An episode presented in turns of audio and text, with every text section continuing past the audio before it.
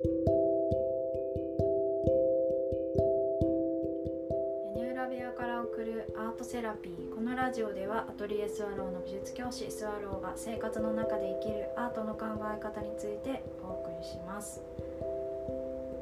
今日は国立新美術館に行ってきました。リー・ユハンさんという方の作品を見に行きました。青い線が何本も引かれている作品がすごく有名でで他にも立体作品があってですごくシンプルなんですよね。で作品だけで完結していなくてあの空間展示されてる空間も一緒に味わうことができるというかったです、まあ、それをテーマにして制作されているからなんですけどあの行ってみてよかったです。あのそう最近自分であの創作意欲を整えて自分に集中したいって思うようになってで夏になってたらたくさん見たい感じたい美術館に行こうってそれをこうすることで自分の創作意欲を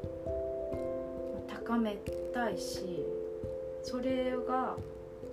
普通の状態にしてあげたいって自分に思ったんですよね。で今日そう美術館行ってきたんですけどうん本当に行ってみてよかったですやっぱ百聞は一見にしかずっても毎度思いますけど感じるって大事なんですよね。であのもちろん謎みたいな作品もたくさんあります。えっ、とただ石が置いてあったりだとか、アーチがあってその脇にまた大きな石があったりだとか。でその作品の音声ガイドっていうのが無料であってスマホで今聞けるんですよね QR コードかざして。でそれが中谷美紀さんで中谷美紀さんがこのアーティストのファンだっていうこと以前から知ってたんですよ。あの日曜美術館とかでも取り上げられていてで作品に対するこう気持ちとかすごくね心がこもって紹介されていたのであのとってもこう伝わってきてそれが心地よかったです。うん、あの説明しきっていないところもいいですねこう一緒に楽しむっていうところまで音声だけで伝えるってさすが女優さんなんだなってあの聞いていて思いました。でそうそうこの今日は創作意欲を整えるっていう話をしたかったんですけどなんかこう自分に集中して描くって、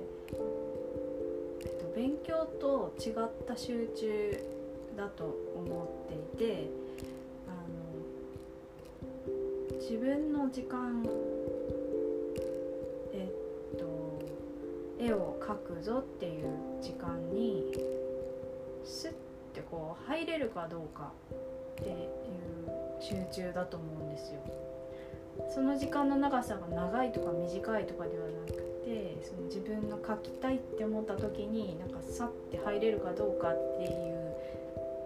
うのの集中を私高めたくて。でそれにはじゃあどうしたらいいんだろうって思った時に確かなんか昔親が展覧会を結構あの定期的に連れてってくれたおかげで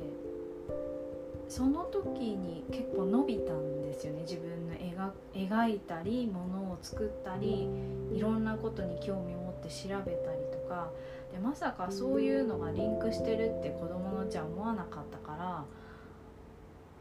分からなかったんですけど今度大人になって自分の創作意欲を整えたい高めたいって思った時にうしたらできるかってこれ自分がされてたことかもってなんかこの夏展示を何個か見ているうちに思ったんですよね。でその時はあその小さい時は親が見たいものを一緒に連れてってもらって見ていたので今度は大人になってるから今度は自分がもっと見たいとかこれが見たいっていうこう興味が高まったものを見に行くっていうのにしようって思っています。うん、で続けてみていい感じです。はい、私がこれが必要だったんだなって改めて思いました。なのでしばらく続けてみたいと思います。あの創作意欲ってどこで湧くか自分でこう客観的に試すっていうのも結構楽しいですね、うん、なんか探検してる時の気持ちに似てるかもしれない。大人になったからって、まあ、探検ってやめなくていいんだなって あの思いました。はいということで今日は創作意欲を整える話をしました。あの先日そう親子アートセラピー初めてこの夏させていただいたんですがあのとっても楽しかったです。あの普段のその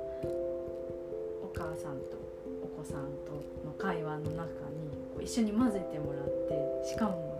私が好きなアートのお話を一緒にできてうんなんかまた新しいこう言葉が出てきたりとかこういう風に思ったんだなっていうのが本当想像できない感じでそれがやり取りの中に自分もこう混ぜてもらえてねとってもね楽しかったです。はい。あのまだ途中なので後半も続けていきたいと思います。とってもあの幸せな時間をありがとうございます、え最後まで聞いてくださって今日もありがとうございました。それではまた。